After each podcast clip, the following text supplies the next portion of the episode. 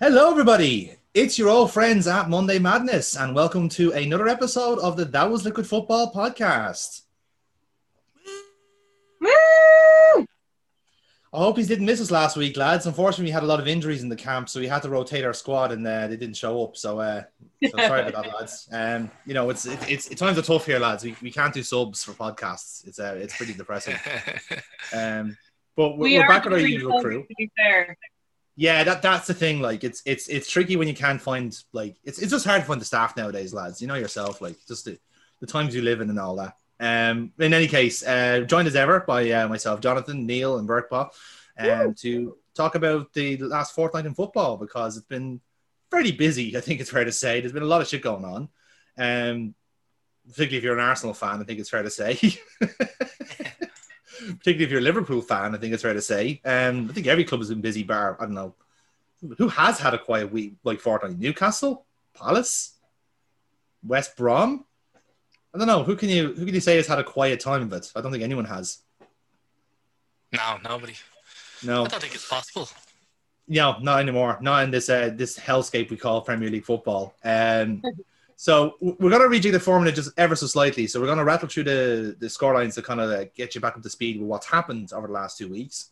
So on match day nine, uh, we've had um, such wonderful results as uh, Burnley won, Crystal Palace nil, uh, Wolves won, Southampton won. Sheffield United nil, West Ham uh, won, and again the hellscape that is second season syndrome for Sheffield United. Um, Chelsea beating yeah, they're um, not doing too well in their second season. It's it's it's having they're having a mare. I'll be honest, they really are. We, we'll get into it. Um, Chelsea are, uh, are truly a, uh, a juggernaut at the moment as they beat uh, Newcastle two 0 Um, yeah, sure. Uh, Brighton beat uh, Aston Villa two one. Um, Leeds and Arsenal had a uh, very fascinating nil all draw, where a lot where a few things happened. I think it's fair to say. Um, much at least one thing we'll say is that these guys didn't get Bamforded, which is a start. That is something at least. Much to, as much as you tried, you didn't get Bamforded. So that's that's a silver lining. I know Burkwell's giving me like dagger eyes. Ned didn't score against us. Like, you know, for all of the negativity that went on after that match, there was that one glimmer of hope that we didn't let stupid head get in. Yes, that is quite like he is your silver lining, which is a very bizarre thing to say. Um, moving on, then we had uh, Man United one West Brom nil in one of the various games that are ruined over the last fortnight. Um, Fulham two Everton three, which was a genuinely good game, and just Fulham forgot that oh shit yeah defenders exist. Um, Liverpool uh, yeah, after shipping a goal in what the first forty seconds or something. about forty six seconds, yeah, about that, yeah. Um, you know, sign of things to come for Fulham really. For he's, conceding also that given, um, he's also given up, uh, given Richarlison the bit of kiss of death because prior to that game, he Ancelotti mentioned Richarlison as Mm. uh, a future Ballon d'Or winner. Oh, yeah. When was it? Yes, when was the last time someone was mentioned as a future Ballon d'Or winner? Oh yeah, Anthony Martial. Yeah. What's he doing nowadays? What's he Oh doing yeah, nowadays? I'll never forget that there's actually a clause in his contract stating that Manchester United have to pay who did he Monaco. Monaco. Yeah. Monaco. They have to pay him like they have to pay them like seven million quid if he ever wins the Ballon d'Or. I was like, oh, pretty safe bet. That's not fucking happening.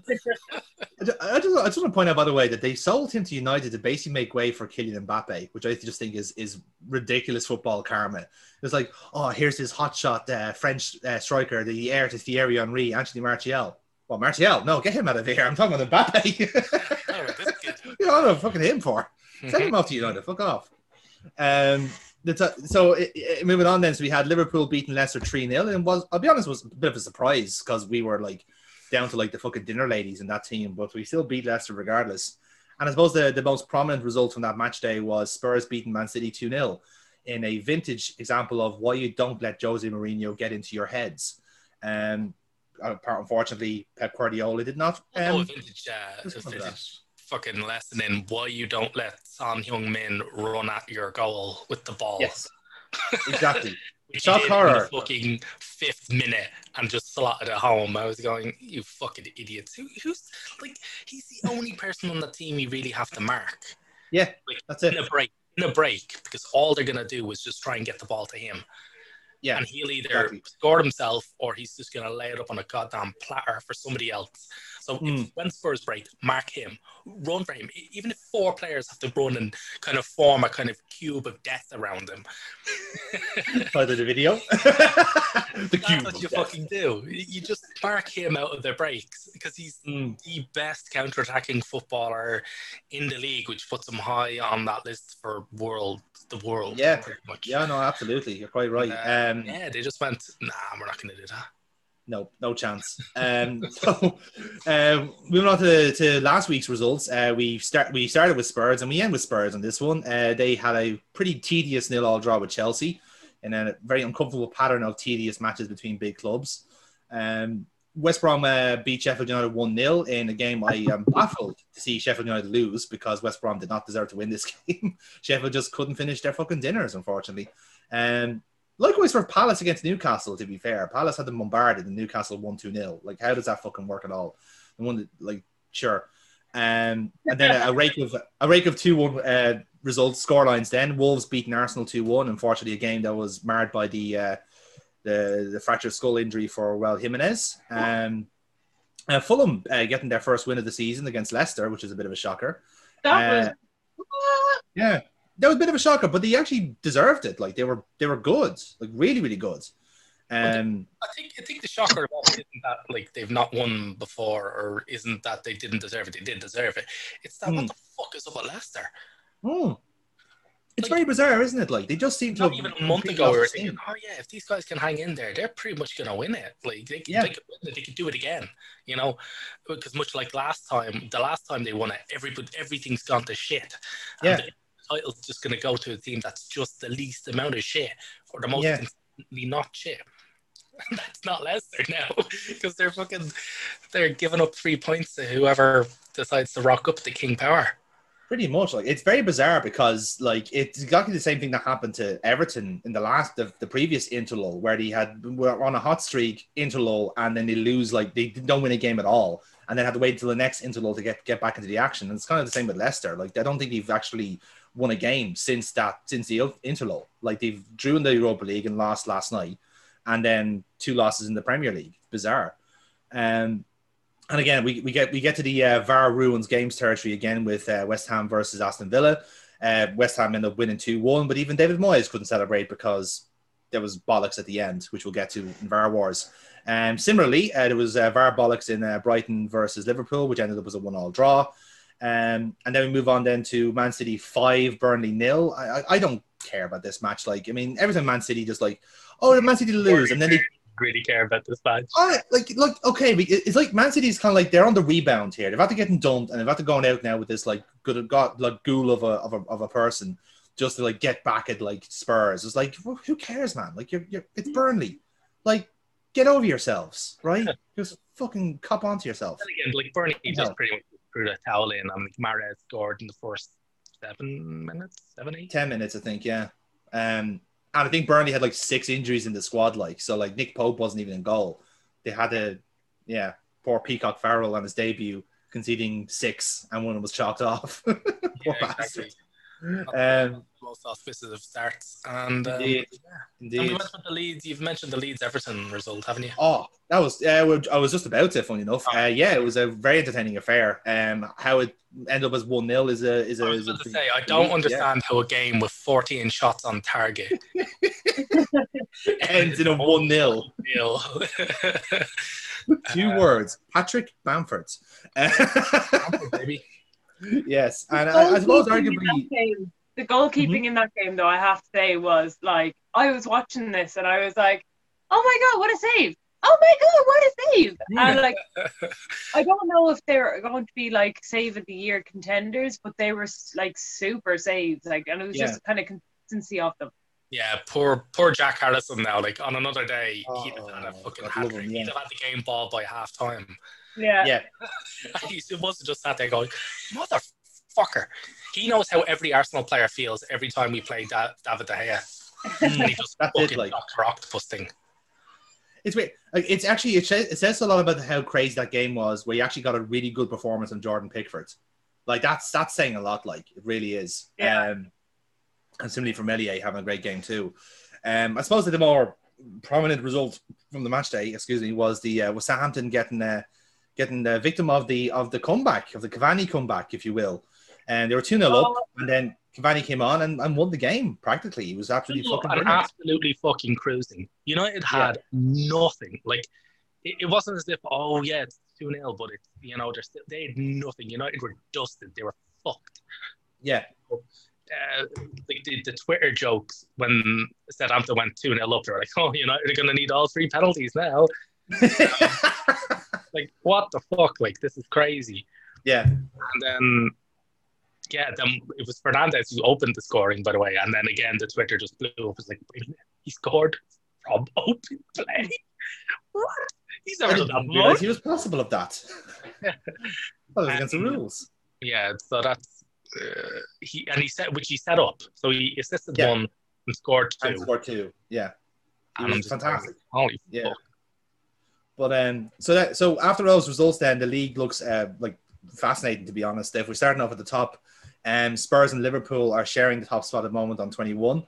Um, Chelsea then two points behind, with Leicester still in the top four somehow on 18. Um, and then it's just an almighty scramble. Then beyond that, you have West Ham on West Ham and Southampton. This fucking table is like Leicester are top four despite the fact that they've lost four times.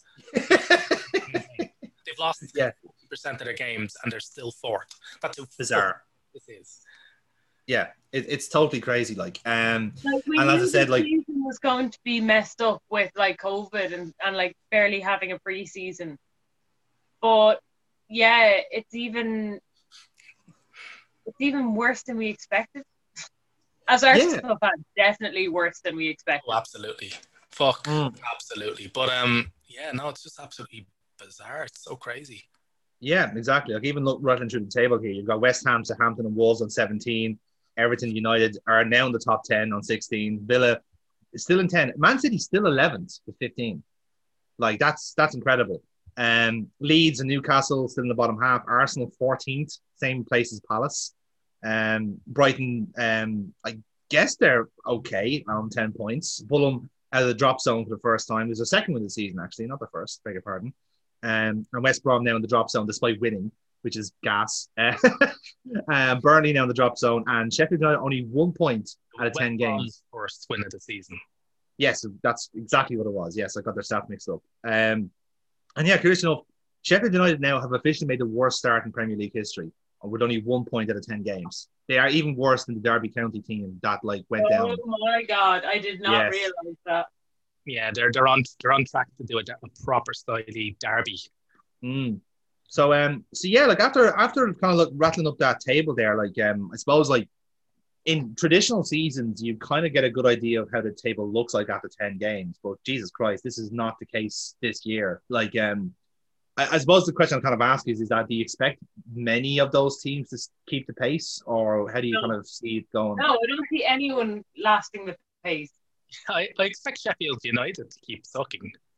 Uh, Okay, that's good. We can agree on that. I expect Burnley to pretty much go out. I'd love to go back. Did we make predictions?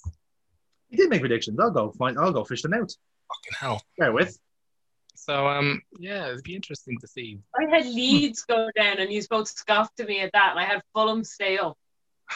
well, Fulham are Fulham are up, but by the fucking very In their finger- fingernails, like you know. Hmm. Well, They got yeah, to go down and West Ham.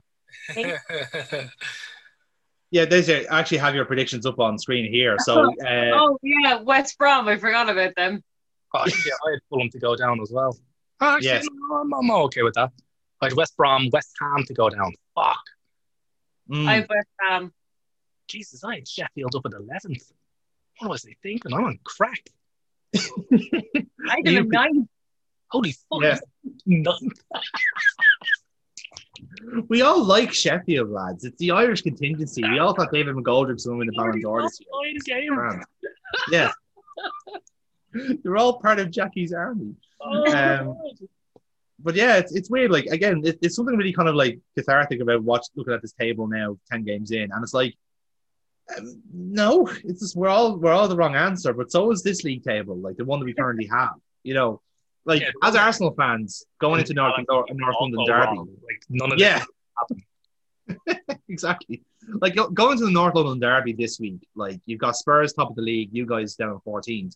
Granted, it isn't that much of a points gap. It looks like the, the, the league positioning is, is flattering in that sense. Yeah, like if, But- if we win, right, we could we could potentially go I think ninth, I think. Oh, on eighth. Eighth, yes, sorry. Yeah, we No, could potentially yeah. go eighth, and we're in fourteenth. With one win, we could fucking vault fucking six places. I'm Like, you can't predict anything in the league with that much fucking volatility. This is not happening. Yeah. And Oh. yeah, it- So, so say with not as much volatility as our team performance, Neil. Uh, hmm, Uh, yeah, that's um, yeah, that's something else, isn't it? thi- this is the most negative I'm feeling going into a North London derby in my entire life. Yeah, I mean, I I wasn't this nervous going in, I, and I can remember the time times when they had like a shit hot Gareth Bale absolutely tearing absolutely Yeah, people for breakfast, and I Mm. was not this nervous. I, I was not this despondent. I'm like I because at that time we actually had a team that was playing well. Yeah. Um, uh, which I can't say. Um, Willian didn't play at all in the Europa League, uh, which unfortunately means that he's probably going to be fielded, and Spurs are just going to eat him alive. hmm. Um, then when he's gone, we're essentially down to ten men, Yeah. which isn't uh, the best. Um, No. No, shining lights. Uh, Kane might not start.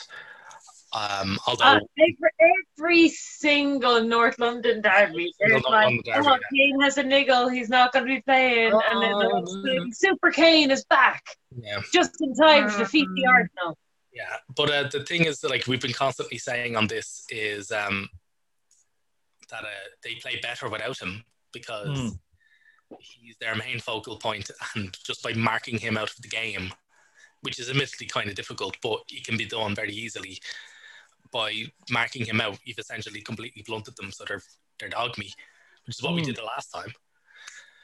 Um, so without him, they've got multiple goal threats all over the kit. You have to try and mark everybody, and you're like, "Fuck, I can't do this." But yeah, I, I'm I am not confident at all going into this. I really, really am. Jose Mourinho Spurs as well is always going to be Oh my extra God. disgusting. It's, it's all Mm. set up for us to lose, and it's going to be demoralizing. It's going to be horrible. Yeah, It's I think I'm just going to avoid talking to people. I think that's going to be one of those times where I'm just going to leave my phone in a drawer and just, Yeah, you know, kill the internet connection on my computer and just play games. That's it. that's it. Yeah, just pretend it never happened. Uh, or maybe like get FIFA and then like taunt them 10 0 to make yourself feel better about yourself. Yeah. You know, Yeah, do the well then- 22nd century equivalent of sticking my head in the sand and going, Yes. no, fuck it. That's it, exactly. Uh, but no, like again, the, the question I was going to ask was about how many like teams you feel are out kind of out of place, and it's kind of appropriate to talk about Arsenal because they are like in a way out of place. But it's just based on performances; they have been pretty poor. Um, like uh, as Arsenal fans, you probably are very like acutely aware of that, watching them play, and just like they just don't can't seem to make headway going forward. Like the goals are dried up big time from like the from the usual suspect, we should add, but like you're getting goals from other other sources in a way. Um, like for me, like for, when I look at the North London Derby, like I, I'm actually thinking now the way Spurs play now, where Kane is kind of like serving as a bit of a playmaker to the team. I think actually like it would be a really massive loss if they did lose Kane to this match because the way they set up now, they kind of have to rely on him to to spray those balls around so that Son and or Son or Moura or even Bale, for example, could like run onto them. Um, so I think he would be a massive loss now. As for Arsenal, I, like again, I'm kind of in agreement with guys. I like I I would need to see where on earth you're getting the goals from because I can't see it in this team. Like, like it's been made a very point now about Aubameyang kind of just not really scoring since he signed a new contract. Like, is it is it because of the way he's playing the team, or is it just like his form is just out the window? What What do you guys think it is? About like he's not getting the ball, and he's also, you know, he's yet to ship his Goldilocks preferred method of only pulling the trigger when like the Hmm. ex- his expected goal, you know, percentage is fucking crazy high. Yeah. Now that happens, you know that's that's okay when we're getting the ball to him in copious amounts and he's slotting them away at like if he's converting it at like a thirty percent average and that's great, you know. Hmm. But we're not getting the ball to him at all. Yeah, He's not pulling he it had something like five touches the last day in the match, and like one of them was at the edge of the box. The rest were in various positions outside of the box and in non-scoreable positions. And it's like that's not where you want him. Yeah, yeah yeah, that's it. I see Um, that. like we, you, you look at our midfield, and I like, and it's it's covered a lot in a lot of like the podcasts and he, like journalists have gone through. Like it's obviously the cr- lack of creativity in midfield. Um, with Xhaka and Ceballos playing in midfield last week, um, they had something like 56 combined passes to either of the centre backs Yeah. and like something like 25 passes in any way sideways and only something like 10 passes forward between the two of them. Uh, and that's completed passes because a lot of them were not even completed. Hmm. Like, and, I, and I'm pulling these numbers, but like out, like worse, but like they, it was that kind of figures. Like it was really high figures going back into the back line, and barely anything going forward. So if you're expecting your forwards to get one ball in a match and expect them to score from that one ball that they received, then it's, it's a recipe for disaster. Because all Yeah. people have to do is do exactly what we said about it with Kane. Mark Aubameyang out of the game, and uh, yeah, you're golden. Like Arsenal don't have any other creative outlets to score. Like we're relying on uh, Saka um, to be our creative link between our defense and our attackers, and like he's only he can only do so much. He can like you know, and as well as that, all they have to do is block the left channel, and he's out of the game. Yeah, absolutely. So If you- like I, I feel like we're gonna see Nelson this week. I would like to see Nelson over Willian, but I don't think so. But Yeah, Um, Nelson played midweek, so that's why I was saying is like Willian didn't even travel with the squad, which hopefully means he's probably injured or he's fucking got the plague or something like that. I don't know what. Which But, I um, think on yeah, your I side. means we won't be seeing Nelson.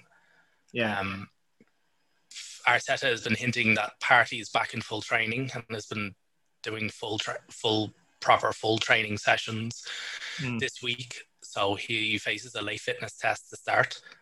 Um, okay, we've got my new favorite player back in contention as well.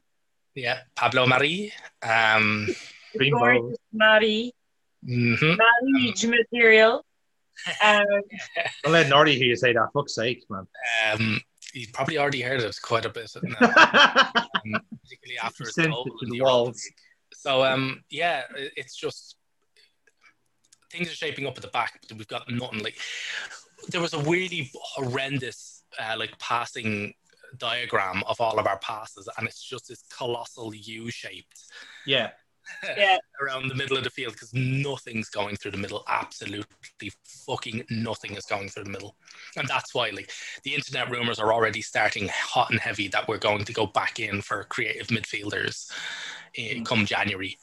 Um, the two main ones being I don't know why, but the our ones are resurfacing, Yeah. um, which we won't get, and the other one is um, the Salzburg guy, Szoboszlai, Dominik Oh, Szoboszlai. Jab- yes. Yeah. Szoboszlai would be a decent signing because you get him fairly cheaply. like Yeah, he's Szoboszlai. got I a think he has, 25 million pound release clause. I've never heard Yeah. of him, so um, I can't. Oh, he, no, he is good. He is good. I, I can rate him. He runs the. Hung- He's like he's Hungarian, and he just runs the fucking national team. He's absolutely brilliant. He practically got them qualified for the for the Euros. He's very good. It's very good.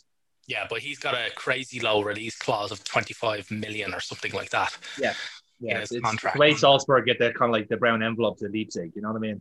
Exactly. So um, we're we'll be apparently, unbelievably, we're apparently one of the few clubs. We're one of the only clubs in from him already. Mm.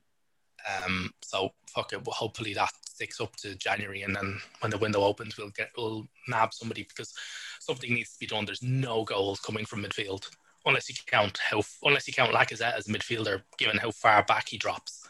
yeah. You See, you, you mentioned that kind of like the passing in the U kind of area, and it like okay, granted, you can, you can kind of see that there's a massive vacuum in the in the central midfield, but like the pa- with the, with the stuff with the it's passing, like a lot of it, midfield even it's it's the center attacking part. yeah. Like Oh yeah, no, I, I that's that's in our defensive midfield. Like our our oh, you- you're grand there. Like, yeah, that's the problem. a lot of the ball, unfortunately. And the problem yeah. is they don't do fucking with it, anything yeah. with it, if there's no width. Like if if is not on the left or if Bellerin's not on the right, the ball just doesn't go forward. Mm. Yeah. Great. And, and that's the trouble. That's the trouble I'm finding with Arsenal is that like it's like there just doesn't seem to be an a, a, a, a, a obviously not a solution with personnel, but tactically well, there, there is a solution. either. There, there are solutions. Nelson's one of them just give him. He just needs a run of. He just needs a run in the team. Smith mm. Rowe would be a brilliant one. Where he not to win, unfortunately. Yeah. Um, he, Smith Rowe, I think, could be like Jack Wilshere esque in terms of um, his ability to carry the ball. We only saw for like 20 minutes during the week where he um, came on and just like nearly every single pass he came, drew, like brought the ball with him yeah. forward, and it was like I'm so glad he got a goal in the end because like oh my god like he I'm, I'm delighted for him as a player because he's gone through a lot to get to where he is now. And I know he's you know he's he's kind of like a homegrown kid so you want him to do well. Yeah. So uh yeah no um I think Smith Rowe if he can say not injured for a length of time um, yeah uh, we with him and the team and see how he gets on and we wouldn't have to fork out money in January that we don't have. Yeah, I mm. I reckon Smith Rowe will probably make the fir- proper first team squad if he can get to the end of this. I, I reckon uh, I'd say Arteta and the conditioning coaches have turned around and went right. If you can stay injury free till the end of the season, um, mm. you know, y- you're in. Yeah. Okay. Yeah. Um, I suppose like kind of changing tack a little bit. Like out of the out of the teams you've seen so far this season, has anyone like surprised, surprised or rather impressed you out of the the first ten games? Leeds. Leeds. Yeah. I fucking hate them. uh, yeah, no, I, I, I, honestly thought Bielsa was wide open, so I was going to get them not drowned. Mm. I, I, it's just. I've enjoyed watching them. In fairness, from the matches I've seen oh, of them, they actually do give it a go. They're a good TV watch. Like yeah, TV team. Good watch. I mean, yeah. I think had you asked that question about maybe a month or two ago, I'd have said Everton. Mm. Yeah, they've reverted to the norm. They've Everton there. Yeah, they've proven that like they, they, their squad depth is really, really not there. Like, um, and I, like I noticed the big time when Iwobi was in the squad. Sorry, Burkwa. I noticed when Iwobi was in the squad for the Leeds game, and like it is a case of like you have James Rodriguez, Abdoulaye Doucouré, and Andre Gomes just knocking around each other and having a lovely playmaker, and then like, oh, there's someone running. Yeah, who is it? Ansuobi. Oh, it's going to play. right. Well, I mean, it's not the count, I guess. You know, fucking. it's it's so obvious yeah. the drop off is it's insane. Um, I could drop there. Sorry, Burke. Do you want to go ahead? Um. Oh, uh, my team uh, would be Villa. Oh yeah, just because you don't yeah. know which which Villa is going to turn up? The one that are going to absolutely trash Arsenal 3 0, or the ones that are going to fail to score against, I don't know, West Brom or someone? I don't know. Like, mm. um, yeah, no, they, just the chaoticness of them. I, I thought they were absolutely fantastic against Arsenal. Yeah. Um, and I watched I watched a few of their games, and I hate I I really as an Irish person hate the fact that I like Jack Grealish. Ah, he's a good player. Like I can't. Like, I can't as a player, him, as a person, yeah, he's trash and he's the worst of the worst. Mm. But I, I can't deny he's got skills. Yeah. It's only the one thing about the whole Villa team yeah, overall because they're really raw. Like they just they got so, so much like shit going on with them. Like if it's not if it's not Grealish, it's Barkley, and if it's not Barkley, it's Watkins. If it's not Watkins, it's fucking McGinn. Like there's so many and then you have like Martinez in goal and centre backs of Konsa and Mings. There's a lot to like about the team. It's a really likable, yeah. watchable team, you know. And I can say that after being trounced fucking seven two by them. You know what I mean? You know, they, there is a lot yeah. to like about them, you know. And um, I suppose for me, like I think like three 0 to Leeds. It was Leeds that lost three yes. 0 to. That's right. Yeah. Yeah. They, they lost two one to Brighton. Like that was Brighton's second win of the season. Yeah. Against them, and just not like like that Villa team to a man is better than Brighton. Mm. What the yeah. fuck? One losing two one, and they were lucky to only lose two one. Yeah, yeah, that was it. Like that was, that was a crazy thing about it. Um, I suppose for me, like the actual team that that, that just surprised me, um, in both a positive and negative way was Chelsea. Um, oh, I've gotten, I've gotten, lots of negative surprises now. If we were going yeah. for negative surprises now, we'd be here all fucking week. Oh yeah, like Man City, Man United, Leicester, Brendan Rodgers himself. Yeah, it's like this. Start at number twenty and go all the way to number one. yeah, exactly. But no, like legit, like I'm surprised. I'm I'm actually impressed how Chelsea have got the shit together already, like early on in the season. And granted, like quarter this is very qualified. Or into the fucking transfer market, they'll do some stabilizing for you. Yeah, no, I, well, that's to say that was the that was my qualifying statement. It's like it helps when you when you finally sign a goalkeeper who knows how to fucking be a goalkeeper. You know, okay, shock horror that works. Quinton one who apparently last season, like it's it's ridiculous. I hate all. I fucking want to vomit every time I see all these. Oh, Frank Lampard, he's he stabilized the ship. How did he do it? He got given a quarter of a billion fucking yeah. quid. Oh no, like, don't get me wrong. I am I, I, am not saying Lampard deserves credit in this, but what he does, oh, like, no, I suppose the one thing he has done, like, all the press are all like all all about how yeah. trying to give him credit, and they're like, no, he's actually doing a really bad job. It's just yeah. there's so much fucking money in that squad, they can't help but like with with all of the fucking talent and money that he's got, third is actually a disgrace. Mm. Consider how much everybody else is shitting the bed on an unbelievable collective scale, they yeah. should they should be ten and zero. Oh. You know.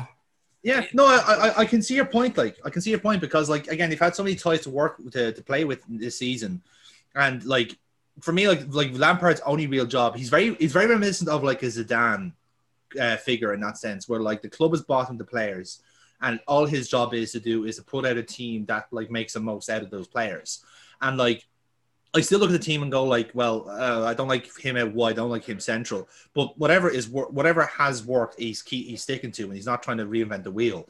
Um, now, granted, like like if you look at the run of fixtures they've had, the reason they're in third is because they faced Burnley, Southampton, sorry, so Burnley, Newcastle, and then two extremely easy win like games in the Champions League. And then just recently they had a great result against Sevilla, where Olivier Giroud just had the fucking freedom of the of Spain. No, we're not talking about that. But no, but that's just an example. um, I can just see like a, the, the the oh the, the, tears are starting to well up in the eyes. Don't mention his name. Um, our glasses have those wipers on them now. Yeah, exactly. How could this happen to me? but um, totally stole like Andrew Allen's tweet on like during that match, which was every goal that she Giroud scores is fucking dagger to my heart. How much you really feel, Andrew? yeah, uh, he's, he's on the nose with that. In fairness, he's, he's, he's up for sale. On that, on that, against Wolves, we slung in thirty-five crosses, which is the most in like any game. Like 3 mm-hmm. of them connected with the head of an Arsenal player, which did not result in any goals. But we we tried it, and it's like, well, who do we expect being centered? Like, it, does Arteta still think his friend Giroud is up front for us? Because that's the only reason we He's should wrong. be slinging crosses. Like, no, like Aubameyang doesn't score with his head. No. Lacazette only if it accidentally hits him scores with his head. Yeah, if you absolutely thump the cross in and he happens to get in the way. yeah. like we need Giroud. Like I would happily take Giroud in January. He's for the way you're playing, absolutely. And you also, need a, for the team. Yeah. You, you, him and Pablo Mari can visit you on Valentine's Day and just like throw chocolates at you or something. Yes, throw chocolates. Nothing more. um, this is this is a PG show, Bert, but I'm trying to keep it safe. All right, it's a family show. Um, if we do back, it won't be a fucking PG no, that's that is a that is a fair assessment. That is a totally understandable Only fan. Only Maries. Um, but um, but yeah, like uh, I suppose we better uh, move on then uh, from the rundown. So what I'll do is I'll briefly jump into VAR Wars to let you know how that's going on because we have developments on that regard. So um, from match day nine, um, it was a very cruel week for VAR. and um, they only uh, gave a point. Uh, this uh, that, that match day, which was the Man United shock horror. I know, and um, that was the uh, penalty that really shouldn't have been against um against uh, uh, West Brom. Actually, apologies, it was a penalty, and Bruno Fernandes retook after Sam Johnstone was uh, was uh, took went off his line, so he, he retook it and scored. Um, moving on then, so the the point he took away. Uh, we'll start off with Arsenal. That was the uh, Pepe sending off, uh, the Alioski headbutt. That was VAR approved. Um, Yeah. Aston Villa um, had a penalty uh, decision overturned after um, basically Solly March had like got the ball when he was uh, attacking somebody, um, but they basically decided that he had got the ball in doing so and therefore wasn't a penalty. I want to just make a note of that for future match days coming up. uh, Man City had a goal chopped off, and that was the uh, goal against uh, against Man against Tottenham. Uh, it was a Laporte goal, but it was ruled for handball because sleeves and arms they're both the same now apparently. Because what the fuck? What do you need? What do you need rules for when you just make it up as you go along? Um, Well, it was against Spurs, so I'm okay with that. yeah, in fairness, yeah, and consistency in that. Um, but West Brom then also got a had a minus one. yeah, con- consistency for an Arsenal fan. Yeah, yeah, exactly. Um, but uh, but West Brom had a had a minus one to their name as well. That was the uh, the Karlan Grant penalty that was uh, rescinded after reviewed by VAR and deemed to be insufficient.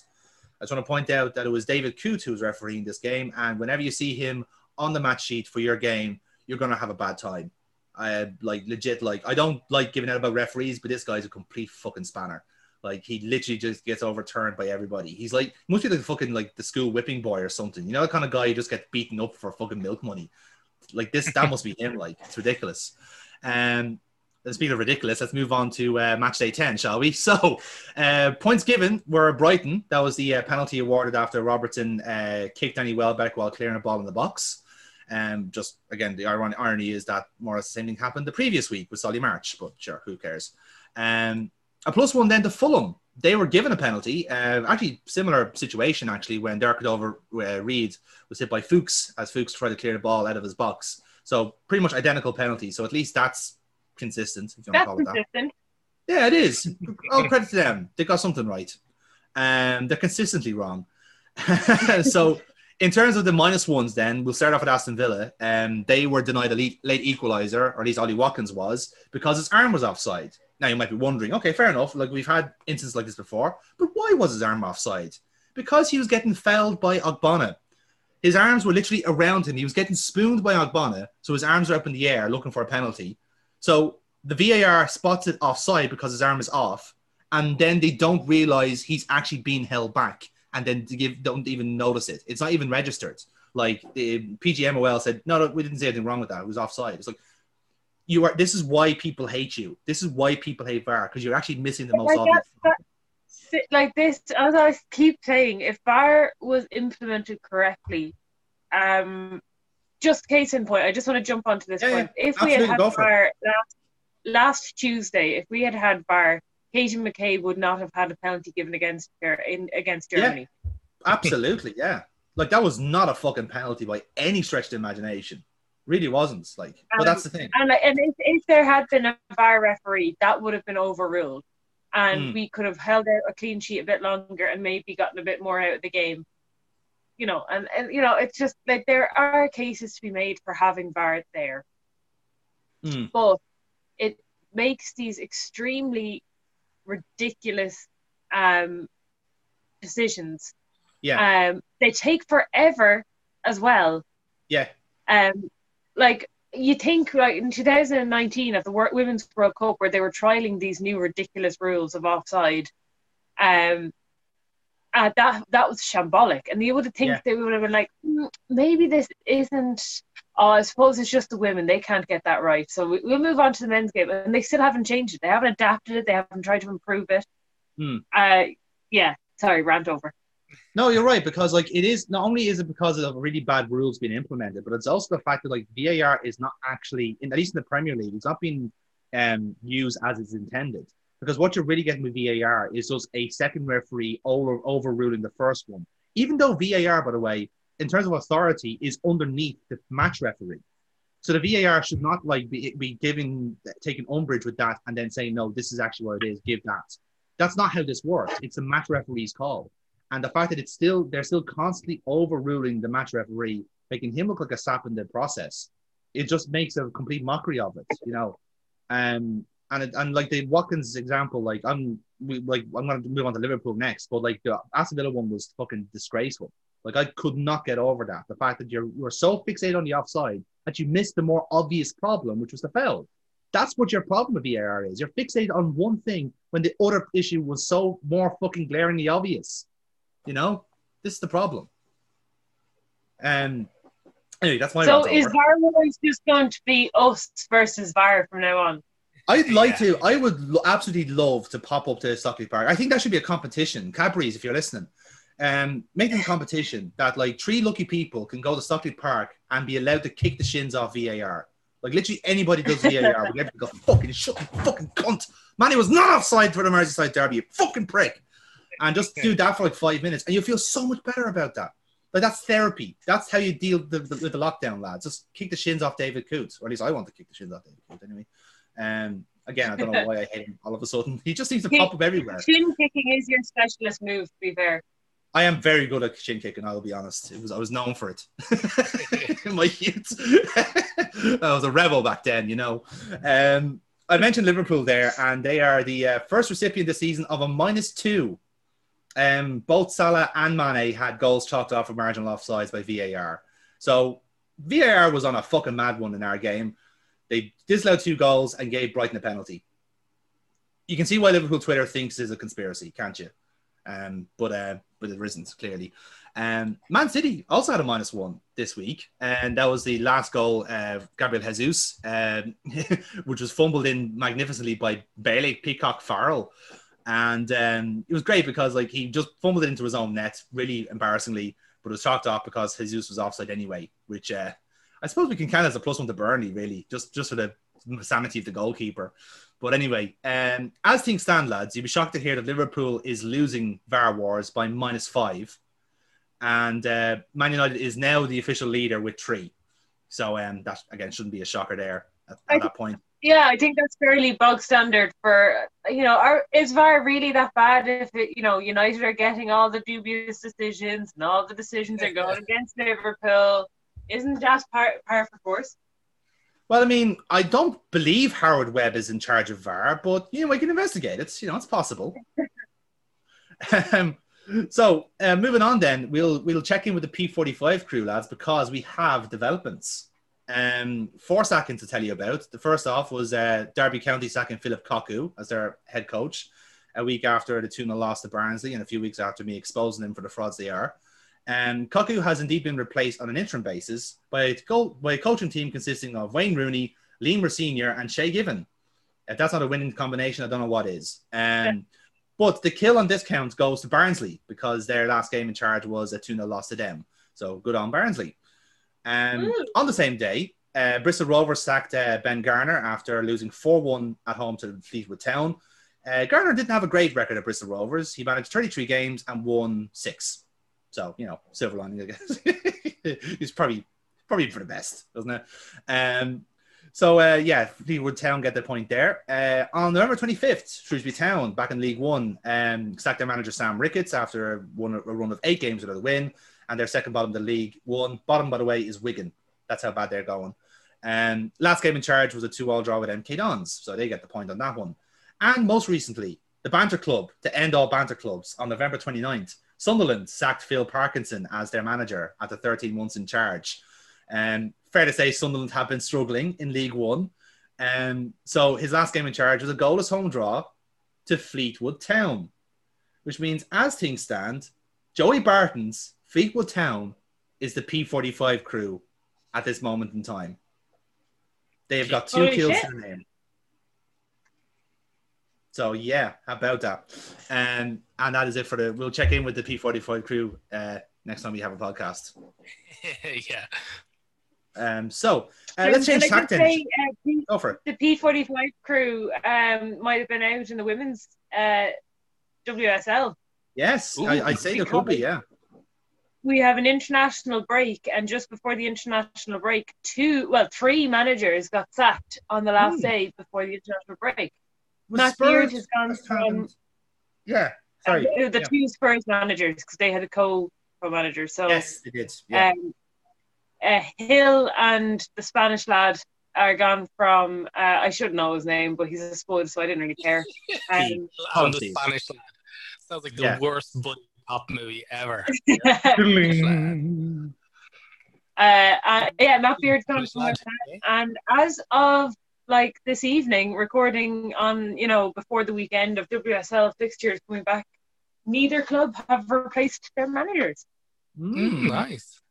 It's very So they have, uh, like, you recruitment. think because, oh, like, you know, oh, it's coming up to the international break, we'll get the new manager in, they have a few times bed in with the players.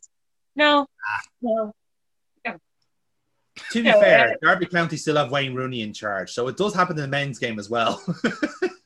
when Yeah, you go, true. "Um, I'd love to have the job, and everyone's going like, "Wayne, we'll we'll we'll call you Wayne, yeah, yeah, we'll call you, yeah, cool." Don't call us. Yeah, There's that Get him, number. out of the, get him out of that fucking office. He doesn't work there. He's one of the players. What's he doing? Get him out. He's putting his hands on everything. Um, so uh, I want to change tack here because I wanted to bring this up in, in at some point in the podcast um, about this. I don't know if you guys have seen the interview between Klopp and uh, Des Kelly, the BT Sport interviewer. Um, so Congratulations. fair to say, Klopp was a was a bit raw after the Brighton game. Um, two goals disallowed, late penalty given that ended him made made sure he dropped point two points, and most crucial of all, I think this is the part that hurt. James Milner tore his hamstring, which like for Liverpool fans, yeah, yeah, yeah. But it's old hair. Like it's totally fucked it. I think he's totally fucked it. Yeah, I think they're they're they're currently assessing it, but yeah, he could be out for a while. Um, and yeah, like Yeah. and Hair, he'll probably be he'll probably be out for three months. yeah, possibly. And this is the thing, like. Assuming he doesn't need surgery. If he needs surgery, he's, he's gone for he, he'll be done for four or five. Yeah, He's probably Like, I think- done. you, you can't Dead kill off Milner. from the glue factory. I can assure you, you can try, but you will not kill James Milner. And the man will outlive the fucking You nuclear apocalypse. fascinated, I know. Yes, He'll have it's all to that tea. tea out of his hands first. it's all that tea and novelty socks, man. He just gets gets him through his day. Um, but yeah, like to, to Liverpool fans, seeing an injured James Milner like is an indication of something's gone wrong. It's like the it's like the doomsday clock, you know, in that sense. So if, if he's getting injured, the team is is struggling, you know. Um, so like in a way that this kind of came up then because he had this kind of this power with with Des Kelly. And I'll be honest, like as a Liverpool fan, we're kind of preconditioned to defend Klopp, but I can't really in this sense. He went he went on a mad one to a reporter because he was angry and annoyed. Um, but the argument he was kind of having was that the broadcasters was at Logger was basically preventing the clubs from um, kind of regenerating the players properly because they were so fixated on like the uncertain times and kickoffs. And again, this kind of goes back to a central argument that's been going on since the start of the season, which is the five substitutions rule. So the big teams wanted um, uh, the five subs rule to come in so they can keep their players fresh, and the rest of the league kind of like presumed this to be um, them looking to get an advantage. And for some reason, Klopp like singled out Chris Wilder in particular um, as that. And I, I get it, like, like Klopp was venting and stuff like that, but it, the way he did it was was wrong. And all it's really done is like kind of open up the conversation again. But I'd like to hear what you guys think about this whole the the the argument that Klopp had as with with the reporter and how this kind of five subs rule. Do you think would it actually be a benefit to all teams, or is it indeed just for the top six? Yeah, I would have thought it would have been a benefit to all teams. You know, that that's that's what's quite weird is that people are the the, the, the argument I hear is that it benefits the club's larger squads because they can stack out their benches and they can make five substitutes. But in actual fact, it's more of a help to squad to teams with smaller squads. Yeah. Because like if you've only 14 or 15 good players and you can only fe- obviously you can only field 11 of them um having five sub if you get like two or three injuries you're completely fucked Yeah. Yeah. so having five subs your injury risk.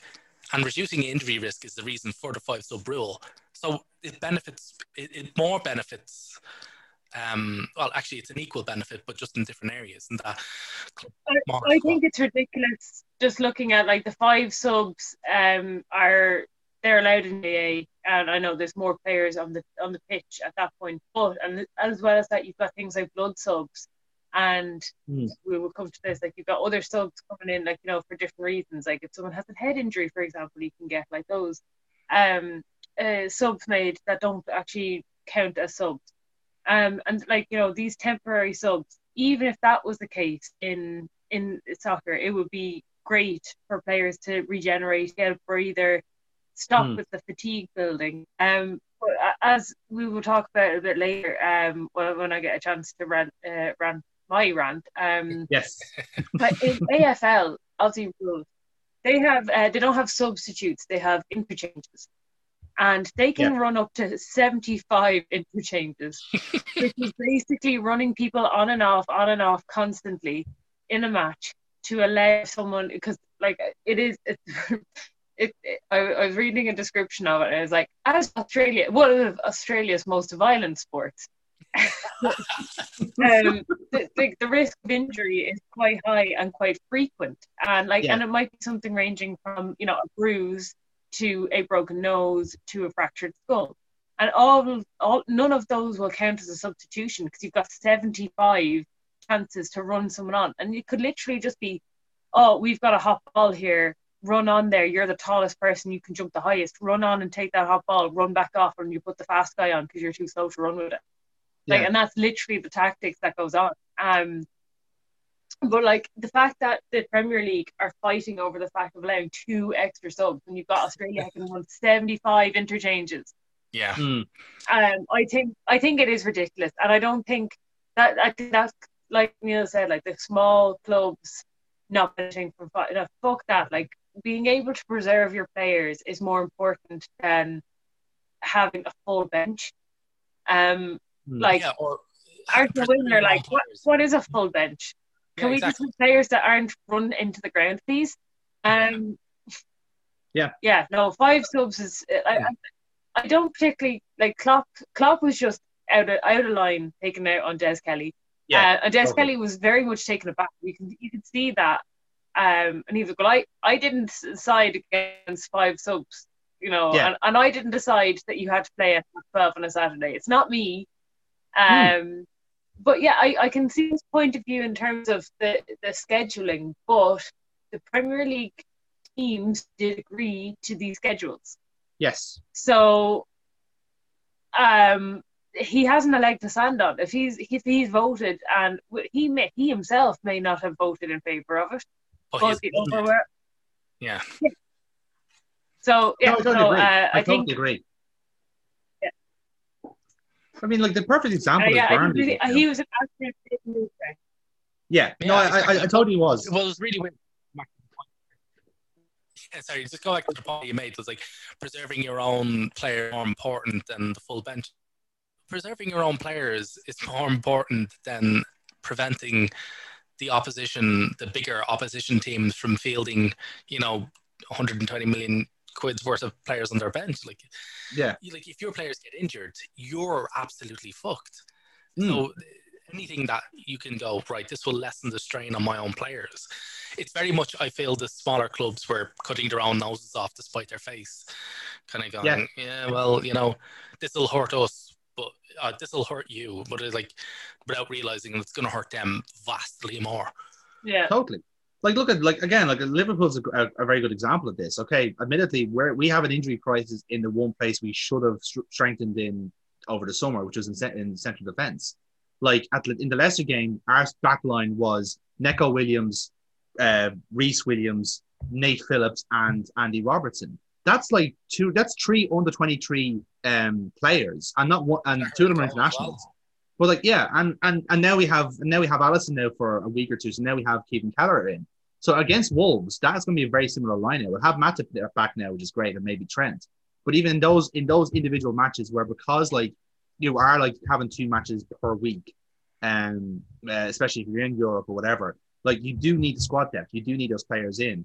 And when you look at it, like even the five subs thing, that's even more an advantage for the smaller clubs to capitalize on teams like your Arsenals, your Spurs, your Leicesters, who have to travel to the back ends of Europe and then come back in and field like 10 changes. You know, when if you're able to to do that, and again, give young players a chance. But I think the, the real reason is that like it's the half bottom half of the Premier League acknowledging they don't really have a youth setup and they never really operated like that in the first place. So now when they look to the academy, they see nothing there, you know.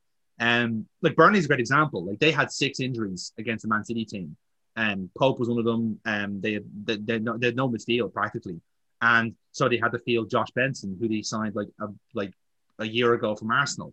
You know, and never played a game, not even in the in the reserves. Like he was always in the in the youth league. So, like he had to be, he, he was jumped into that team. But again, with the five sub thing, you could have uh, bleeded in that play those players. Look at Palace. Palace have done the same thing. Palace have gone like, well, we have a weakness at right back. Let's bring Dimitri Mitchell in, and um, using the five subs from the from the from Project Restart. And look, he's he's now in the team. It can happen. You have to let the players have their chance too. And as I said, like I think it's very short sighted from the small teams, kind of perceiving it to be an advantage. But I think there's just a general like um contrariness between the big and small clubs in that league now because of the whole like big picture shit as well. So yeah. whatever the whatever is pitched by like a big team, it'll automatically be rejected by the small. I yeah, think that's always going to be the case now. And even if it helps them as well, they're like, nah, yeah, that's it. They just see it as like a charity case and just tell them to fuck off. Like, um, which well, I think we had a good segue into um, Burkbot's uh, deep dive there with the concussion, other types of substitutions. Yeah, yeah, yeah. That aren't done. I think. Yeah, you were saying that the Premier League is probably the only sport that doesn't allow um, injury-related substitutions. Yeah, so like GAA, which is one of the most backward backward sports in the world, like you know, um, the, the, the, it even has blood subs. Um, and there isn't an official, um, I suppose, rule for concussion as of yet. Now, they are looking into bringing it in now. But mm. um, if someone has a head injury, they have to go off. So what they tend to do, they use their blood sub for the concussion. But they're they, like there's looking into. Well, I know clubs who've done that. I don't know whether they've actually just gotten away with that. But um, yeah. they are looking at bringing in a separate concussion related sub um, so it doesn't count towards your your your five. Um, but like you've got rugby, you've got AFL, you've got um, like I don't I don't follow NFL. You might know this, Neil. Is there like I know there's concussion protocols? Yeah, yeah. But, no, there there are medical tents in the NFL. It's it's interesting in the NFL in that there's often there's two separate teams, so each team has an offense and a defense. Yeah, yeah. And um, so yeah, so like the, the squad rosters and NFL teams can be up to 60 players. And then there's a practice yeah. squad that they can rely on. So mm. yeah, like they, they can just you'll actually switch players out in between plays because yeah. you know you've got like oh this wide receiver is good on slant runs so we'll get him because we because we're running a slant run we'll get him on and mm. so on and so forth so yeah like there's no even like the whole notion of a substitution is it doesn't doesn't really count. Yeah. in the NFL, yeah. like because you can, you can rotate your you're rotating your entire team constantly. How yeah. well your offense is playing, yeah. Yeah, but like, uh, but just even on that, like they have like they have the protection. Like I know there's one of the things like concussion is such a big story um in in NFL because the, like the it's very much perceived yeah. that they have all the protection in them, so they can just use their head as a battering ram. Yeah. Um, uh, and but they can't, and it's been increasingly like proven you don't do that. Um, yeah. But like one of the things um, that I find as really really frustrating. So obviously this whole rant is based on um, the Jimenez horrible horrible injury to Raul Jimenez, um, and the less but equally as dangerous, I suppose, um, like uh, injury to David Luiz. So like the two of them innocently both went for the ball. Like there was no malice in the challenge. They were both he, Jimenez was trying to clear the ball. Luiz was attacking the ball, and they just clashed heads. Um, Jimenez was like knocked out, but it was like the sound of it was just disgusting. Yeah, it was just the empty arena. It just fucking yeah. Sound. I think my, my Twitter feed just blew up. And yeah. it was just every Arsenal related fucking accounts retweeting every other Arsenal related account, and it was literally just that sound vomit emoji. Yeah, yeah. It, to um, be fair, like it was a very traumatic day of sport because like that was like a two, two or three hours app before like Romain Grosjean nearly died with yeah. fireball. Like it's like fucking gee, what's happening to sport? Can we just stop it for a while? It's not worth it, lads. Just stay indoors. like, Stop trying to kill yourself, please. It's not fair. Um, um, yeah, yeah, no, like uh, uh, David Luiz was given a five minute check over and then sent back on. Mm. Um, and I'm not at all trying to scapegoat him as the reason why we lost to Wolves, but he was directly involved in that, and I use air quotes here, defending um, yeah. in in the two goals, in the two plays that Wolves did score from. And again, I don't think we deserve to win that match. And I'm not saying that he cost us the match, but he was very incompetent and more so than usual mm. at defending. And I feel like that was as a result of him having uh, an adverse effect of being hit in the head. He was yeah. replaced half time based on his bandages leaking blood, which you know is never good. Um, but uh, he, I think there has to be some sort of like bigger injury there. But yeah, just um, like concussion in soccer is um, isn't treated with as much severity. Like I know they have their concussion protocols, but mm. I like I, I watch rugby quite a lot. I you know I'm quite um I suppose used to seeing if someone goes with any sort of head knockdown, got the HIA come in, they check, and it's it's not just a five minute protocol. It's into the dressing rooms, given a couple of tests, back yeah. out onto the pitch, and okay, like if you're fit to go, you're fit to go. If not, no, your blood sub turns into an actual sub or whatever. So like, oh, I just feel like that. I don't know how David Luiz could have passed the test, or how those tests could have been invasive, not invasive enough, but kind of in depth enough to kind of prove yeah. he wasn't concussed. Um, and he, like just he went off at half time. Yeah, yeah. Like, like Steph, him, him leaving at half time is kind of conclusive proof that he should never have been on the pitch to begin with. Exactly. Absolutely. Yeah. Yeah. Absolutely. Um, I'm um, reminded of the Jan Vertonghen um, concussion he had. Well, I think it was in the set. It was in the Champions League quarterfinal, semi-final. I think it was.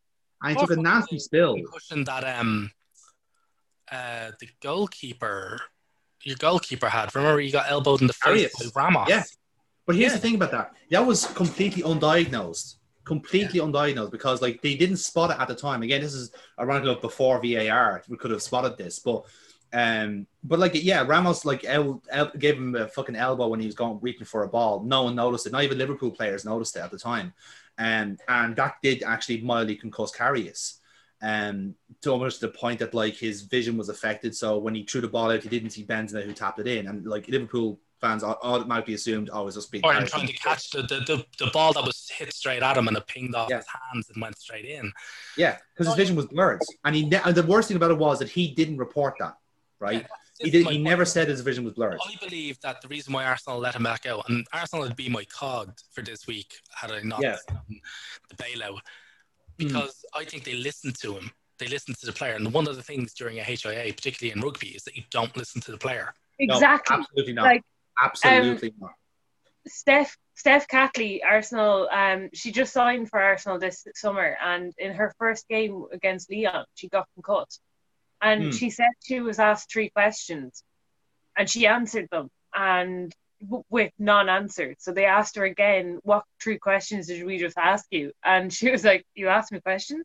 Um, like it, she was completely off it. But they were like, "Right, you're gonna have to come off," and she's like, "No, I'm fine." They're like, hmm. what three questions did you just ask you? And she's like, I don't know. Like, I'm staying on the pitch. Like, you're not, like, it's completely irrational. Like, yeah. Um, and like, I, I would say, um, I've, uh, you know, I played Gaelic football. I say I've been concussed, um, maybe twice, uh, and I've played on. And you know, once it was because we genuinely, I, I didn't know I was concussed until like after the match. Yeah. And it's then delayed reaction. Uh, but then there was one match where I looked over and I was like, "There's no subs. Like I, I'm gonna have to keep going. Like we literally had no bench. Like we were Arsenal women, uh, like just no bench. There was just no one there to replace me. So I played on, and like it, it's the classic thing of like, oh, don't go to sleep at night, you know, after you've been concussed because you might not wake up. And I got terrified of that. Mm. So I pulled an all nighter, which, as you would know, is some feat for me. Mm. Um, Red Bull um, went up that day. Yeah but yeah, I, I, I, it took me about three days to recover because like everything, like it wasn't just like my vision was blurred. Then I had to catch up with the sleep that I missed out on. Um, but I was doing like kind of regular intervals of waking up because this is what I was told was, you know, to not kill me after concussion. Um, and I still don't know if that was. I, I don't think that's the correct protocol myself. But like, it, it is. I just feel like no, that's the wrong that's, answer. That's an amateur ladies GAA. That was about ten years ago. Things should be better in the men's game. Um, and you know, in yeah. fully professional, but and my last point on this before I move on is they have these rules now in place to stop young people heading the ball because they are seeing the links between heading the ball and getting later onset dementia or early Mm. onset dementia. Early you onset know dementia, when they're uh, when- when they're when they are like relatively older than when they're kids. Yeah, CTE Um, stems from CTE, which is the whole NFL thing that the doctors, the medical Yeah. doctors were covering up the chronic traumatic encephalopathy, Yes. which is causing like you know fucking people to go mad. Like, uh, like I've been concussed a few times myself because I boxed now, so that's a direct result of somebody punching me in the fucking head.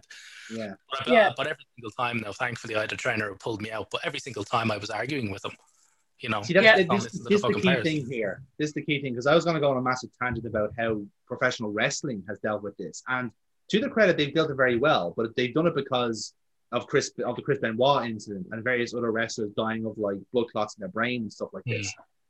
But the curious thing is, like, um, WWE have now concussion protocols in, in place. So whenever if one of their, their competitors like gets a concussion, they like they are obliged to tell the referee. If not, they get massively fined. Um, but also now they're giving more power to the referees to call an audible, as they say it, and finish the match themselves, as it were. And but just going one, two, three, and don't get the referee uh, wrestler a chance to kick out. This doesn't happen AEW, for example, which is their nearest rival. And what happened on a, on a live show was uh, Matt Hardy, who you might remember, uh, took a horrible spill off like a ten, like a nine foot platform basically, and like he landed in a way that he like he would land. His body took an impact, but there was a whiplash effect to the back of his head, and he hit his head off concrete, uh, and it's horrendous. It's it's horrible to look back at because it looks like he's after fracturing the skull. But the thing is, like, there's no protocol in place to finish that match off early. So the wrestlers are, t- are given their freedom to say like, well, we're going to keep going on then. Let's keep going. And the, the, doc- the doctor is there, not doing anything. He's just on standby. He's just there off camera, trying to get in, but not being allowed to get in because that's not the protocol they have. And it's so blatant when it's, it's so glaringly obvious now, even though like 10 years ago, they're still throwing chairs at each other's faces. You know what I'm saying? So the actual progression is mad when you see an absence of that protocol, you know. And even ask like even ask our good friend Foxy from the Nerds of Us channel. Like he's a he's a pro wrestling referee. He has got ultimate responsibility. If there is an injury, like whether it be a laceration, a cut, a broken limb, whatever it is, or a concussion, he has the ultimate right to finish the match early. And that's at an independent level in Ireland. Not every referee has that power and responsibility. That's just because the promotion has that system.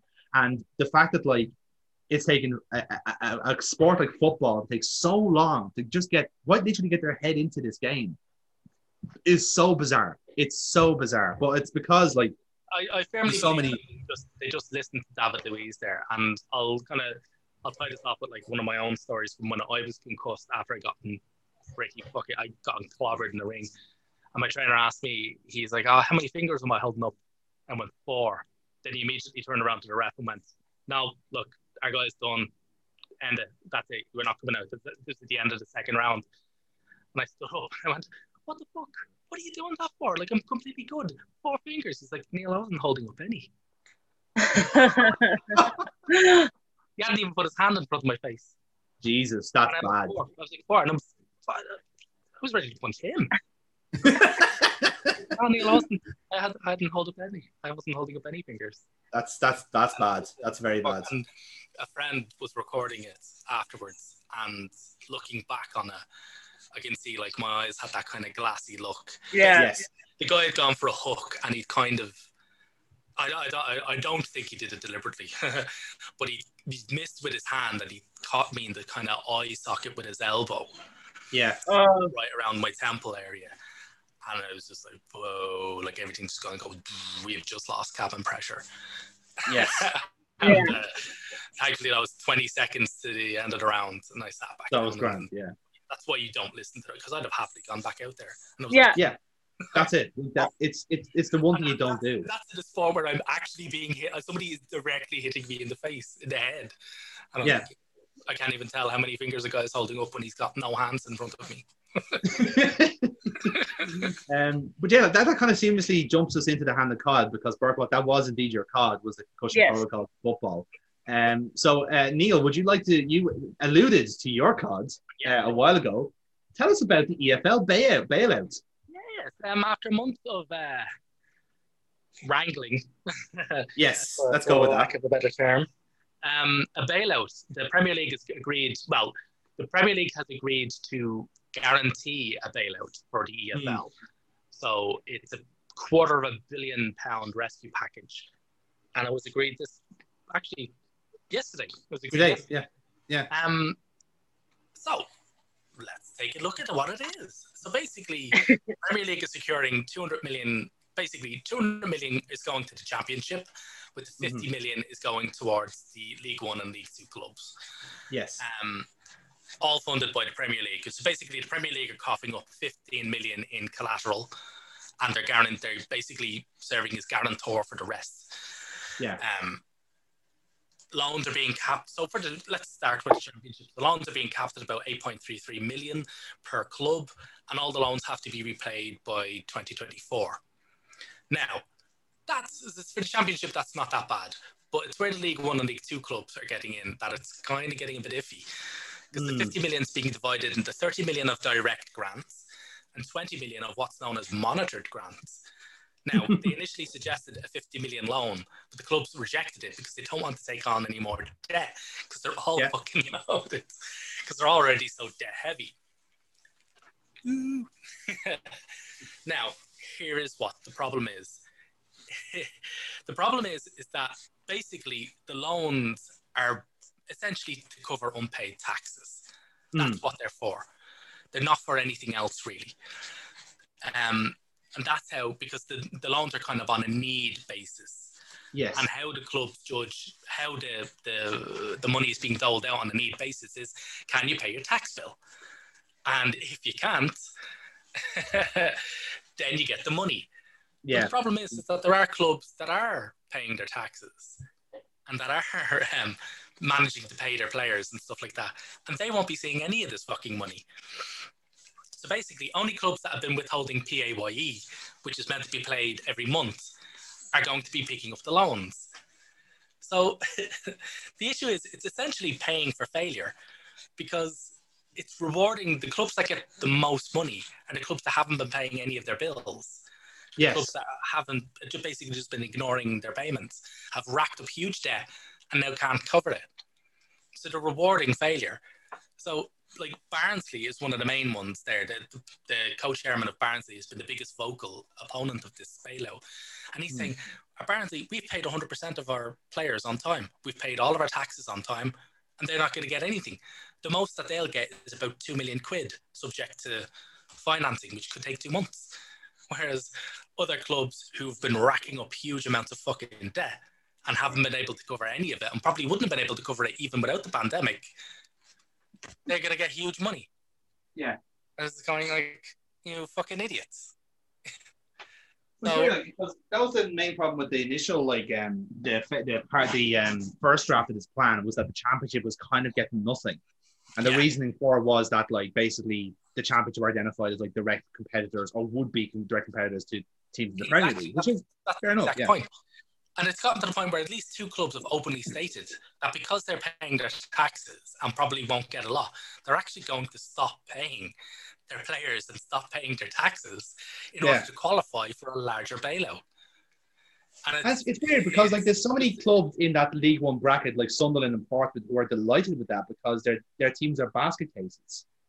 You know, Exactly, and also the the thirty million that's based on revenue loss at the turnstiles. Sunderland are going to see a huge amount of that because Yeah. unbelievably, and I read this. I had the double. I did the double take on this.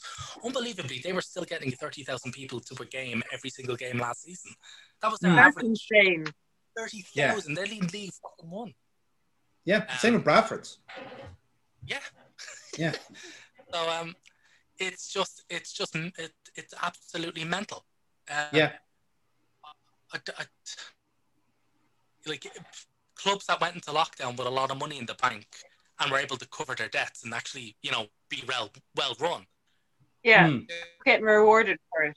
Yeah, they're going to get penalised if And anything. w- was there anything in that, Neil? Because I haven't read it. No, Did go anything go to the the uh, WSL at all, or is just the the, under, the underlay No, like the? that, that's really for the EFL. I think there's another one. There's another one going to the FA potentially. Yeah, I think there- I think there's a separate uh, deal for it, but I think you've just basically asked whether or not the women's game was considered in the men's game. And I think we all Yeah. know the answer to that question. We I all know, I know. much I, know you what know, I happened. just kind of, I No, guess no, that's no. fair I'm. I'm, I'm almost jealous of your full naivety. I know. Absolutely.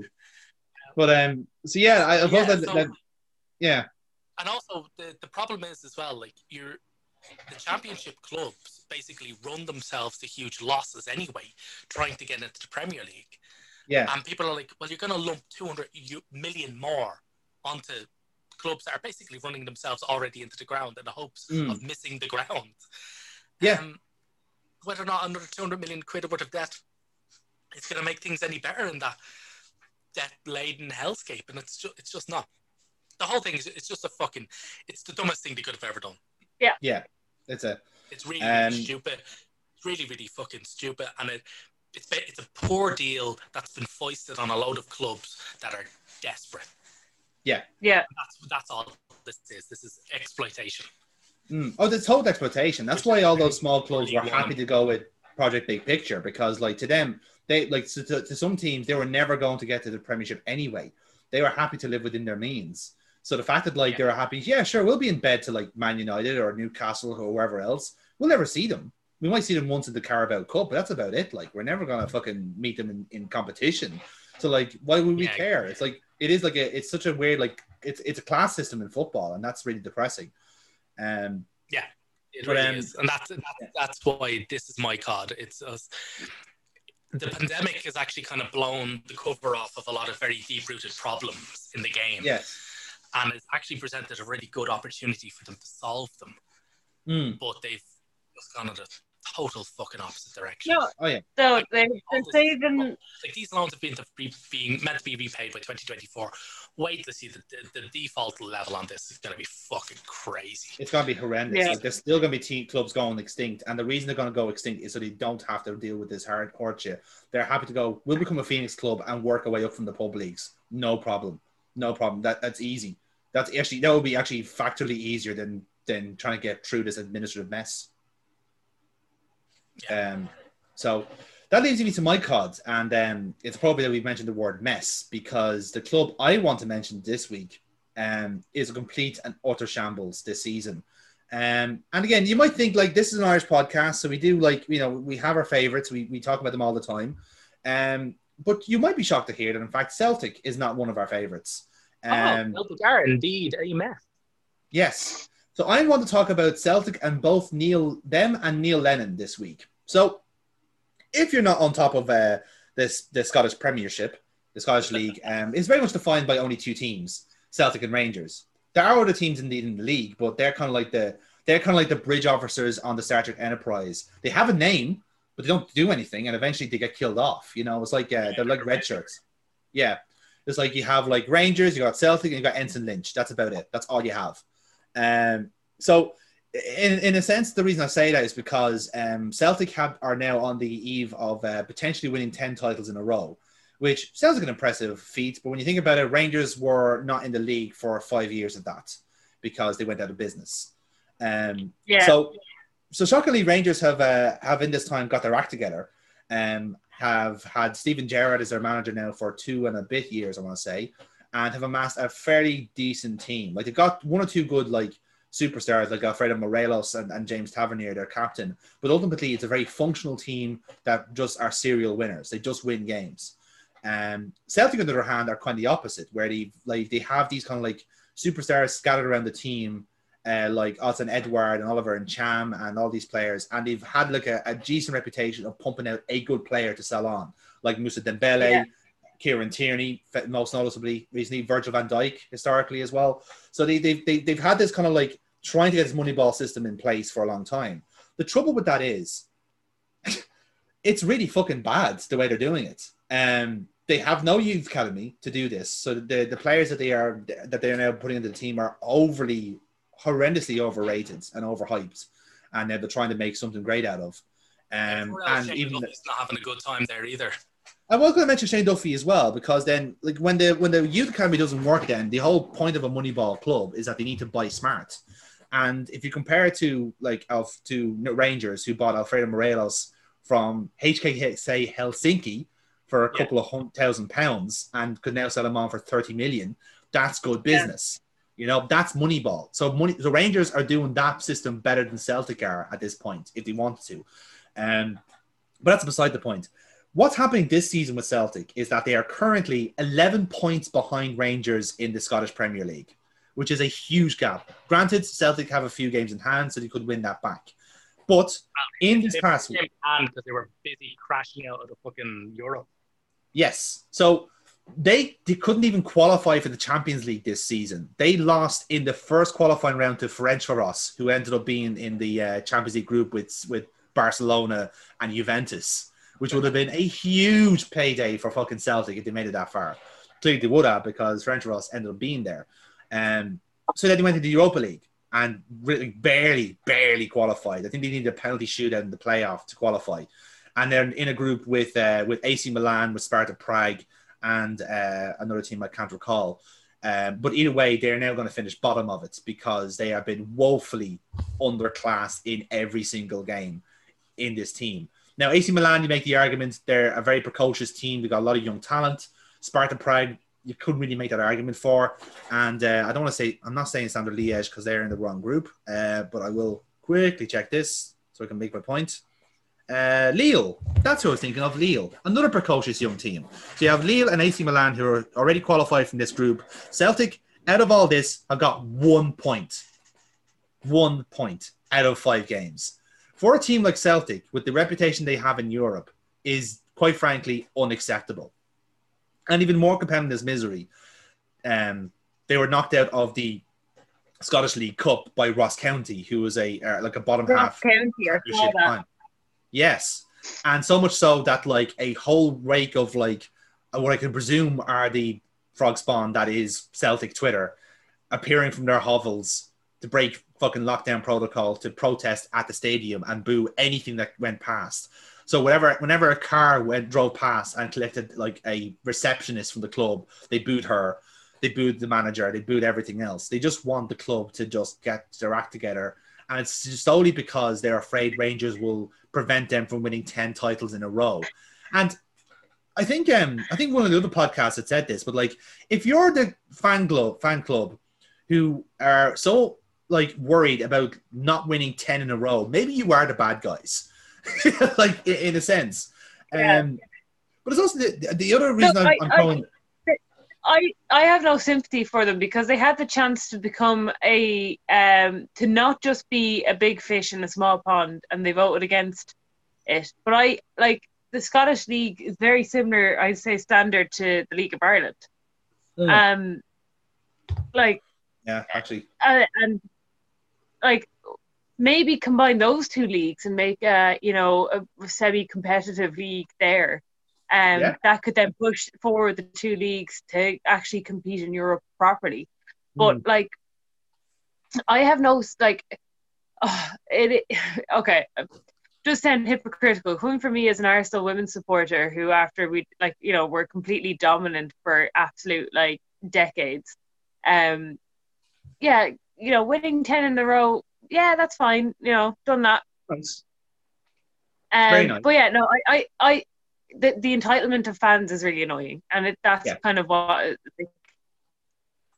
it's good to, have challengers it's good to be under pressure from teams it's good to Mm. have that kind of level playing field ish the only Yeah. thing is you would prefer if other teams coming up to your level and not um you you know dropping down to other teams level which is what has happened with Celtic That is that is exactly it. Like they have they they have been dragged down by the league itself because the standards have dropped so much. And let's be fair, the Scottish League have never been as strong league by their by their own right. But they could have been a team a league like Belgium, like the Netherlands, where they had the prominent teams that qualified every year for the Champions League, and that kind of like money trickled down back to the clubs. But it didn't work that way because it was all all about Celtic and Rangers, and for a long time it was all about Celtic. So when Yeah, Celtic had the kind of like the out of sectarianism as well. Like it's Yeah, yeah, the- yeah.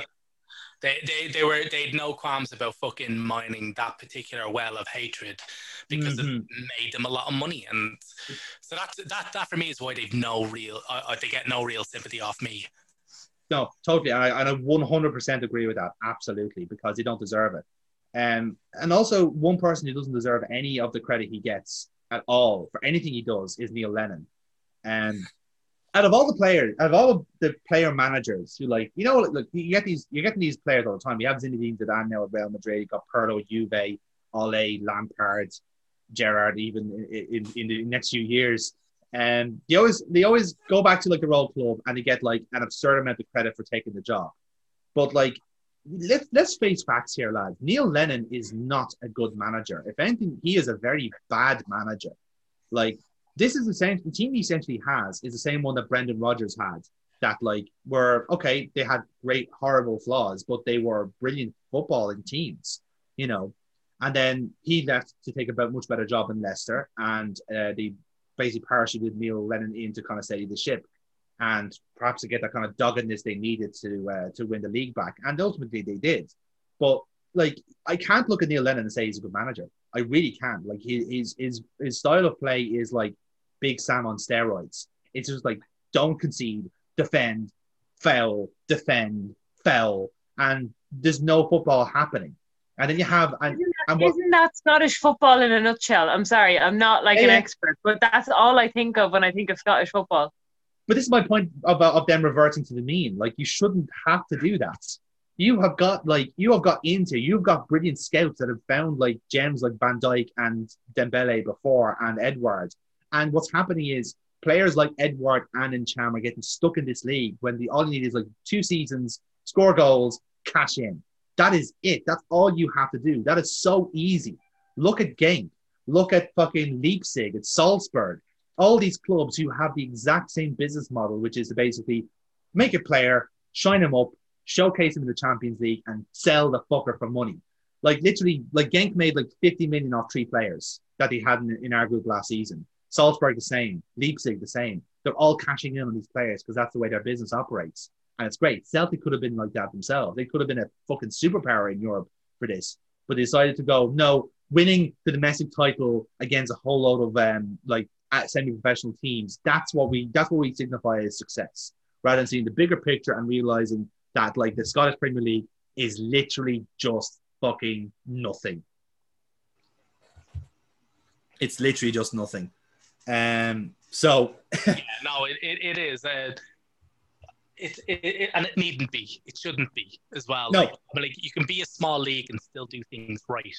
And as you said, you pointed out Absolutely. in Dutch leagues that they do that. Like, Hmm. I mean, like, fucking the Dutch, the, the Dutch league have produced like iconic teams in the past. So like Yeah. worldwide iconic teams. So like, I, I just, it's mental. It, it's crazy. And yeah, I'm like, don't get me wrong, like, Lennon's not much of a manager. I mean, I, I have a lot of respect for somebody who went through the whole, like, he went through most of his career getting bullets mailed to his family yeah, um, because of the league that he played in. Mm. Um, so I do have some respect for a guy who put, puts up with that level of fucking shit. But um, yeah, like it's yeah, it's, Celtic are a mess. I mean, when you when you see what how fucking how just go to Europe every time and just get blasted out. I mean, they need. They'll probably never do this, but they need to take a, a hit a hit out of Rangers books. Rangers focus more on the Europa League, Yeah. and they're they're finding a lot of traction and a lot of success there. Where as opposed to the Champions League, where they're going and just getting blown out every time. Hmm. Rangers are in a team are in a group with Standard Liège and Benfica, and have all qualified and they're joint top with Benfica. Exactly. Benfica, who are like typically a Champions League team, you know, like they're in a bad way at the moment, but typically Yeah. they would qualify for that. And the, the sheer fact of like, and again, you, you can't say you can't look at that Rangers team and say they bluffed their way through. They have not. They have been by far the best team in that group. Like they they've got the wins. They've beaten Benfica twice. That is not for nothing. And you know what that is? That's because they have a good, or, well organized team with a game plan and a good manager in Steven Gerrard. And again, I do not want to Which is tempt the fate and opposite of what that. Benfica have at the minute. Yeah. Yes, Benfica- very true, I, I but- will admit, like, Hmm. it's not the Benfica of even just a couple of years ago. Now, don't Yeah. get me wrong, like, Rangers still deserve, deserve like a good deal of credit for what they're Hmm. doing, but like they were beating the Benfica of like 2013, 2014, Mhm. like then I'd be like, holy shit, they're on a fucking, they're they're they're on fire. Yeah, uh, precisely. it's, they're, not, they're not beating a quality Benfica team. No, because the way I would do it, the way I would do it was if they had swapped roles, if Celtic were in Rangers group and vice versa, Celtic would be zero points. They'd not even win a game. But Rangers, I could potentially say, would compete with AC Milan and Lille. They'd absolutely have a chance there. Like, um, but yeah, that's the way we do it. Um, in that case, lads, um, we have to dish out our cards. Um, I, I, I, I, am obliged to go with the concussion, concussion um, uh, yeah, protocols because I'll go, with it as well. Like it's, it's, it's just not good for the players. Like people, no. somebody's going to die. Yeah, yeah, I agree. And I think it, I, I would be low to say I think that why would be the trigger to actually get something happening. Yeah, hopefully. And I don't want it to come to that. Um, so hmm. yay! Mm. I win hand of card. I think that's a yay. Yeah. um, I, for what it's worth, it's a small um, I would have said the Celtic crew um, purely because a baby came on screen while you were talking, Neil, and I did not pay attention to a word you said. So um, yeah, you were all very distracted during that I time. Have myself to blame for that then. Yeah, I did put my ridiculously adorable daughter in front of the camera. So yes. indeed, indeed. Um, so yeah, lads, we have we have, we have uh, we're into injury time here, lads. So uh, we are going to wrap the podcast up here. Um, so um, we, we covered a lot of topics tonight, um, which I'm very happy with. So we will uh, we'll follow this up in a, in a week's time or two weeks time, whenever we're able to get together and podcast. And um, we will be talking about the North London Derby in, in agonising detail, I'm sure, whenever that comes around. agonizing around. emphasis there. Yeah, I'll go with yeah. the agonising. The detail part, I probably won't be around for understandable, totally understandable. Um, but we've got Champions League to talk about as well. The group stages will be over next week. Um, there is possibility that Real Madrid and Inter Milan could be knocked out by Borussia Mönchengladbach and Shakhtar Donetsk, which is exciting. Atletico Madrid could be sacked out by Red Bull Salzburg, which is exciting. And there is every chance that PSG or Man United could get knocked out as well. It's a it's a hell of a time. yeah, like it's it's been it's actually quite exciting. Although granted, they are the only three exciting groups at the moment. Everything else is settled, more or less. So that's why we didn't go into depth with them t- uh, this week. But we will talk about it next time we're, we're podcasting. Um, so thank you very much for listening. If you have been, um, we would greatly appreciate if you could uh, like this, share this, subscribe to us on Spotify, follow us for uh, for more. Um, if you want to see more of us, or indeed hear and see more of us, uh, you can uh, follow our Twitter at Monday Madness LP and subscribe to our YouTube channel with the same name. So by all means, do so. Uh, we do loads of stuff. We do like video playthroughs of games. We do streams. We do podcasts. And we also have a side channel called Nerds of Rust, which the video version may be up for this. And so, guys, thank you very much for watching. If you have done, if indeed watching and listening. And but for myself, Jonathan, for Neil, for Burpbot, for Aaron, and for the various Pokemon plush dolls we've been using to distract ourselves over this podcast. No, thank you very much for listening. Oh, yeah. and Bye. that's all of that was liquid football. We'll see you next time.